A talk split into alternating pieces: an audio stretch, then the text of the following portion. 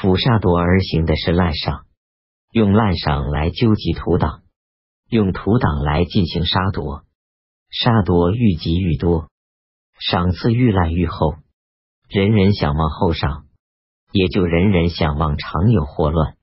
西晋统治集团就是这样一个以杀夺滥赏史，以杀夺滥赏中的黑暗集团。二六年，魏帝曹髦攻司马昭。贾充杀曹髦，当时司马昭对曹髦还维持着君臣名义。贾充敢于杀死曹髦，算是为司马氏立了莫大的功劳，从此成为西晋统治集团中的信任最深、得赏赐最后的一人。二六四年，司马昭自封为晋王，同时恢复四州五等爵号，大封土党六百余人。这次大封赏虽然是虚封，并未实受封地，但到了晋武帝称帝时，不得不实封，以换取土党的拥戴。二九年，杨俊夺得辅政权，凡未得爵号的二千石以上官员，都被封为关中侯。次年，贾皇后杀杨俊，用汝南王司马亮辅政。司马亮为纠合土党，封一千八十一人为侯。三年，赵王司马伦废贾后，谋篡帝位，封文武官数千人为侯。四年，司马伦废晋惠帝，自立为帝，大封土党，连奴隶走卒也给爵号。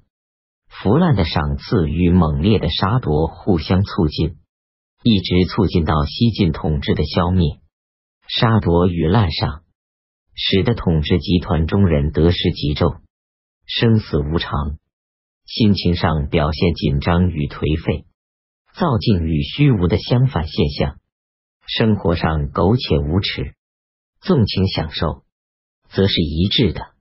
下面举一些事例，说明这个集团的极度腐朽。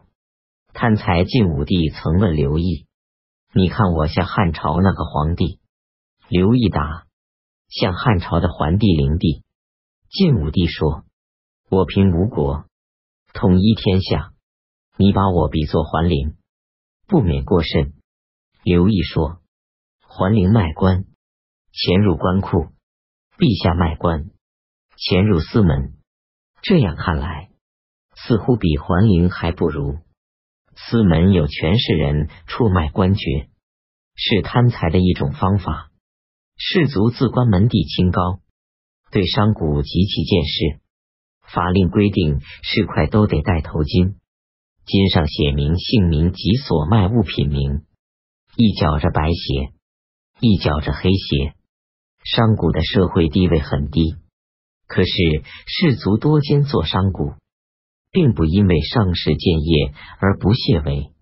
例如大名士王戎有许多园田，亲自拿着筹码算账，昼夜忙得不得了。家有好礼，怕买者得好重，钻破礼盒才到市上出卖。有势力人家霸占水利造水队，替别人充米取筹费，称为充税。潘岳闲居父婿说，他住在园里卖鲜鱼、蔬菜和羊酪，并收充税，一家人生活舒适。经营商业是贪财的又一方法。晋惠帝时，石崇做荆州刺史，劫夺外国使者和商客，积财物成巨富，家有水队三十余区，奴八百余人，还有大量的珍宝钱财和田宅。劫夺是贪财的又一方法。禁律自死罪以下都可以用钱赎罪。贪财即使犯了罪，不一定是死罪，赎死罪也不过黄金二斤。所以只要有钱财可得，任何一种方法他们都敢采用。晋惠帝时，鲁包作《钱神论》，描述钱的作用。说钱之为体，有钱有坤，内则取法其方坤，外则其源钱亲之如兄，自曰孔方。失之则贫弱，得之则富强。无德而尊，无事而热。台金门、宫门，入子榻宫内，钱之所在，危可使安，死可使活。钱之所去，贵可使贱，生可使杀。是故纷争辩讼，非钱不胜；孤弱优质，非钱不拔；怨仇嫌恨，非钱不解；令门笑谈，非钱不发。洛中诸一王公当图权贵之事，爱我家兄，皆无疑矣。钱财是实际欲望和自立的神，对钱财的极端爱好，正表现氏族的极端多欲和利己。他们有了钱财，就有神保佑他们达到纵欲目的。